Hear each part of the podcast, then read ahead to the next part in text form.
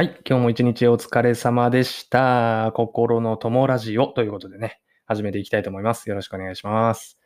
えー、今日はね、あのー最近僕のスマホにどんどんどんどんね、毎日のように娘の写真がどんどん溜まっていってるんでね、もう溢れそうな状態で、今日ね、あのー奥さんに買い物頼まれてて、で、朝一でメモを用意してくれたんですね。これ買ってきてねっていう。で、それをね、あの、写メを撮って、保存してたんですけど、その後にね、娘の写真を多分100枚ぐらい撮っちゃったんですね。ポチポチポチポチ。うん。んで、それで、あの、いざ声優に買い物に行ったわけなんですけど、そのメモ帳がね、もう埋もれちゃって、フォルダの中で、スマホの。で、もう、あーねえなねえなってなっちゃって、もういいやと思って記憶に頼って買い物したら、ボディーソープ、うーん、あとは洗濯洗剤、あとはなんだ？何忘れたかも忘れました。その辺をね、買い忘れてめちゃくちゃ怒られました。はい。あの、そんな幸せな日曜日でしたけどもね、皆さんはいかがお過ごしだったでしょうか。はい。ということで、今日もね、ちょっと一本撮っていきたいなと思うんですけど、えーと、実はね、レターをまた一ついただきまして、本当にありがとうございます。えー内容はですね、えー家族がいて、子供が、小さな子供がいて、それでも、どうして、えー要は、自分のやりたいことを毎日できるんですかと。うん。そういうふうに、あの、どうやってスケジュールを管理して、どう自分の時間を作ってるんですかみたいなね。そういうアドバイスをしてくださいっていうお話をね、ちょっとレターでいただいたんですよ。でね、あの、すごいありがたいんですけど、僕がね、スケジュール管理について偉そうに語れることもそんなに実はなくて、うん。あの、まあ、ちょっとね、あの、その正しい回答になるかはどうかわかんないんですけど、一応ね、僕のやってることというかね、そのスケジュール管理とまではいかないですけど、スケジュールの、まあ、ある程度の立て方ですよね。その辺についてちょっと簡単にね、お話をさせていただけたらと思います。はい。で、まず結論なんですけど、えっと、スケジュール管理の方法は、えーそのスケジュールに入る項目、いろいろあると思うんですけど、えー極限までね、減らす。うん、これが一番だと思います。はい。で、僕の場合だだと、基本的にスケジュールに入るのは、えー家族との時間。家族のための時間。はい。もしくは自分の時間。まあ、つまり今で言う作業ですよね。僕、今もう作業しかしてないんで、自分の時間。サウナか作業みたいなね。そういう感じなんで、えー基本作業。この二つだけです。はい。で、えっと、まあ、会社っつうのはね、もちろん8時半から17時15分ですか。まあ、そのぐらいまでは、もちろん、平日は必ずパチッと入ってるんですけど、それ以外の時間のスケジュールですよ。基本的に。そこはもうね、項目ができるだけ少ない方がいい。で、この項目は、えー自分が一番やりたいことから順に入れていく。これが基本ですよね。なんでやっぱ優先順位をね、もう当たり前ですけど、つけましょうっていう話になるんですよ。はい。で、えっ、と、スケジュール通り動けないとかね、スケジュールをうまく立てたのに、うん、その通りにできなくて、うん、ちょっと自己嫌悪みたいなね、そういう風になっちゃう時ももちろん僕もあったんですけど、うん、そういう人は、基本的に優先順位が下の方の項目、皆さん次第ですけどね、この優先順位は。うん、優先順位が下の方の項目から入っちゃってるんですよ、スケジュールに。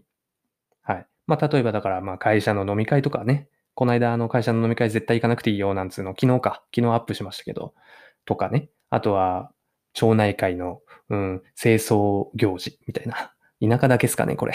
わかんないですけど。そういうのとか。あとは、まあ、なんだろう。まあ、学生の方ならバイトとかね。うん。そういう感じで、うん、別に一番やりたいことじゃないことっていうのを先にスケジュールに入れちゃってるわけですよ。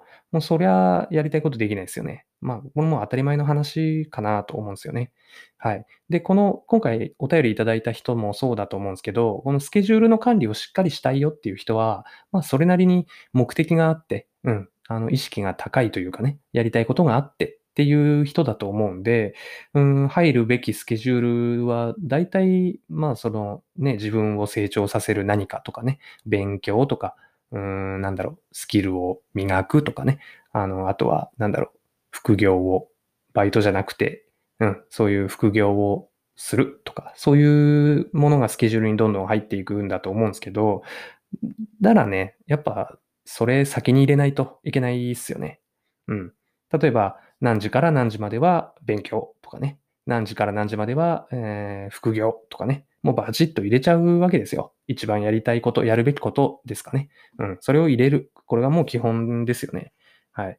で、まあその次に入れるべきが、要はその次に優先したいことですよね。僕は家族なんですけど、うん。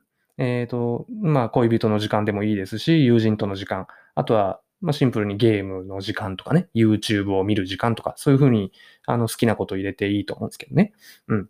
問題はね、やっぱりやりたくないことっていうのをね、先に入れちゃってるっていうことなんですよね。やりたくないことというかね、まあやらなくてもいいこと。うん。やっぱりね、24時間しかないんでね、1日。はっきり言ってめちゃくちゃ短いんですよ。で、睡眠時間って削ろうにも限界があるじゃないですか、正直ね。あの、ショートスリーパーっていう人ならまだしも、やっぱね、最低でも4、5時間は寝ないとしんどいじゃないですか。うん。なんで、まあその辺を意識高めすぎて、睡眠削りすぎて、なんか、ね、心ちょっと消耗するみたいな、そういうのもね、嫌なんで、やっぱりね、限られた時間でやりたいことをやりきるには、できるだけね、項目を減らす。もう何回も言いますけど、これが全てなんじゃないかなって、シンプルに思いますね。はい。なんで、えっ、と、もちろんね、会社に行ってる人は、会社のスケジュールはもともと入ってる。入ってますよね。しょうがない、これは。残念ながら。はい。なんですけど、問題は、例えばね、金曜日帰ってからとか、土曜日、日曜日のスケジュールに、その翌週の、例えば会社のミーティングのじゃあ資料作りとかね、会議のためのプレゼンの、うん、練習とかね、そういうのを入れちゃってる人多いでしょ。うん。今日、ああ、今日土曜日午前中はちょっと来週、あの、大事なプレゼンあるから、ちょっと練習しないといけないなとかね。そういう風にスケジュール入れてる人結構いるでしょ。うん。それがね、ダメですね。うん。ダメっていうか 僕はお勧めしない。はい。僕絶対入れないですね、そういうのを。はい。会社のことはね、会社の勤務時間以外ではやらない。もうこれが基本ですよね。幸せになりたいなら。はい。休みの日はね、自分のやりたいことだけやりゃいいんですよ。休みの日なんで。うん。会社のことは会社の時だけでやる。それ以外のことを強要してくるのは、そもそも会社のエゴなんでね。給料出せって話なんで、それだったら。うん。別に頑張る必要ないですよ。うん。それでプレゼンが失敗したっていうのは、それとはね、また別の問題で、会社の時間をうまく使えば絶対できますよ。大丈夫です。大丈夫。要は余計な、ね、余計な業務を断って集中すべきプレゼン、それも優先順位ですよね。会社のそのね、8時間っていう限られた時間で、そのプレゼンを成功させたいっていう目的が一番なのであれば、他の雑務は捨てる。うん。頼まれても断るとかね。そういうことになっていく。ちょっと話ずれちゃいましたけどね。うん。そういうふうに何でもかんでもね、やっぱ優先順位つけていかないとダメなのかなって思いますね。はい。で、スケジュールっていうのはもう繰り返しですけど、やりたいことをどう限られた時間で全てやりきるかっていう目標シートなんでね、やりたくないことから入れてるのはスケジュールじゃなくて、ただの予定管理表なんでね、ちょっとまた意味が違ってくるじゃないですか。なんで、スケジュールっていうのは前向きな気持ちで入れないといけないものなんで、やりたいことから入れましょうと。そういう話ですよね。なんで、やりたくないことが後から入ってきても、断る勇気を持つとかね、そういうのももちろんスケジュールの管理の中では大事なことだと思うし、うん。っていう意味で、うん、まあ僕は全然ね、そういう意識が高い系っていうほどでもないんですけど、うん。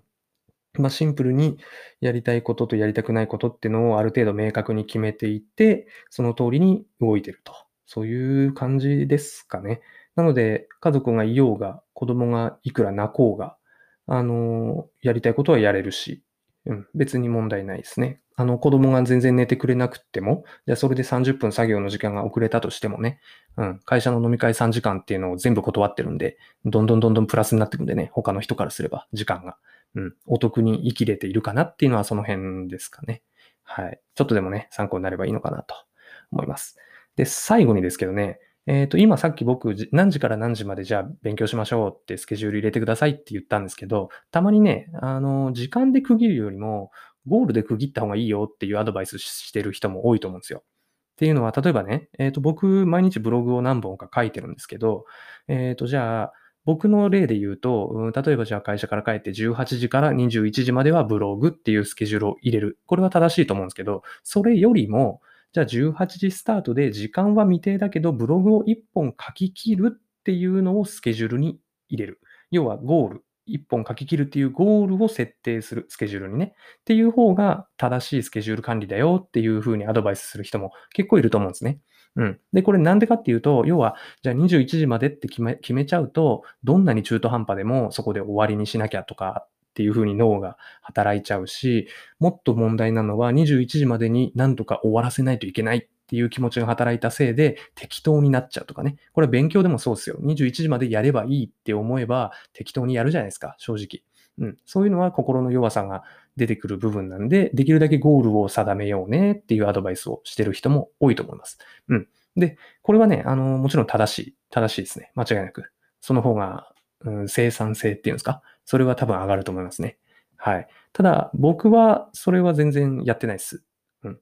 なんでかっていうと、僕が今やってることは全部めちゃめちゃやりたいことだからですね。はい。苦じゃないからなんですよ。でね、ゴールを決めないとサボっちゃうとか、ゴールを決めないと途中でやめちゃうっていう人は、えっ、ー、と、それがね、義務になってるっていう場合が多いんですよ。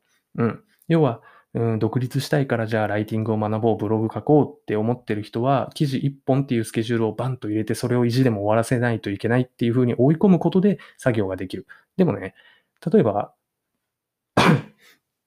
すいません。例えばですけど、めちゃめちゃ好きなこと、うん、例えば YouTube を見るのが超好きなら、えっ、ー、と、YouTube を、うん、なんだろうな、時間で区切ったとしても、サボらずやるじゃないですか。YouTube の視聴なら。わかりますかね？同じことなんですよ。要は、めちゃめちゃやりたいことがスケジュールにバンと入ってれば、えー、時間で区切っても、その時間を一番効率よく使えるっていうのが前提で、僕は今までの話を話してたんですね。はい。まあそういうのもちょっと頭に入れつつね。もちろん、あの、やらなきゃいけないことっていうのはやりたいことと一致しない場合ももちろんあるんでね。うん。あの、独立したいとか、会社辞めたいとか、資格取りたいから、うん、本当はね、ダラダラしたいけど、勉強しなきゃいけないとか、作業しなきゃいけないっていう人も多いと思うんですけど、そういう人は、うん、一つのアドバイスとしてゴールを先に決めておくというか、時間で区切らずゴールでスケジュールを決めるっていう。うん。まあ、やり方は全部一緒で、まあ、その、ね、あの、設定の仕方の違いだけなんで、まあ、その辺は皆さんにお任せという感じでね。はい。そんな感じでいいですかね。ね、あの、ちょっと回答になってるかどうかね、正直わかんないですけど、まあ、要はやりたいことやろうよっていう話ですね。はい。やりたくないことでスケジュール埋まっちゃうとね、うん、まあ、幸せからは遠ざかりますよね、シンプルにね。うん、ちょっと寂しいんでね、それじゃあね。うん。まあ、どうせ人生ね、まあ、80年から100年ほど生きりゃ、みんな死んじゃうんでね。うん。まあ、やりたいことやって、できるだけね、幸せに生きるということでございますね。はい。ということでね、えっ、ー、と、明日からまた月曜日、会社始まる人も多いと思います。うん。えー、やりたいこと、やりたくないこと、ちょっと区別して、うん。もう少しね、あの、せこくって言ったらあれですけど、うん、上手にね、あの時間を使えるように、僕もね、これからも頑張っていきたいと思いますんでね、ぜひ一緒にスケジュール、楽しいスケジュールを毎日立てて生きていきましょうという感じで終わりたいと思います。またね、あの、レターいただければ必ず僕でよければですけど、僕なりの考えをね、どんどん言っていきますんでね、どんなことでもいいですんで、あの、何でも聞いていただけたら、すごくラジオを撮りやすくなるし、最高なんで嬉しいです。じゃあ、今日はこれで終わりにしたいと思います。最後まで聞いてくれてありがとうございました。おやすみなさい。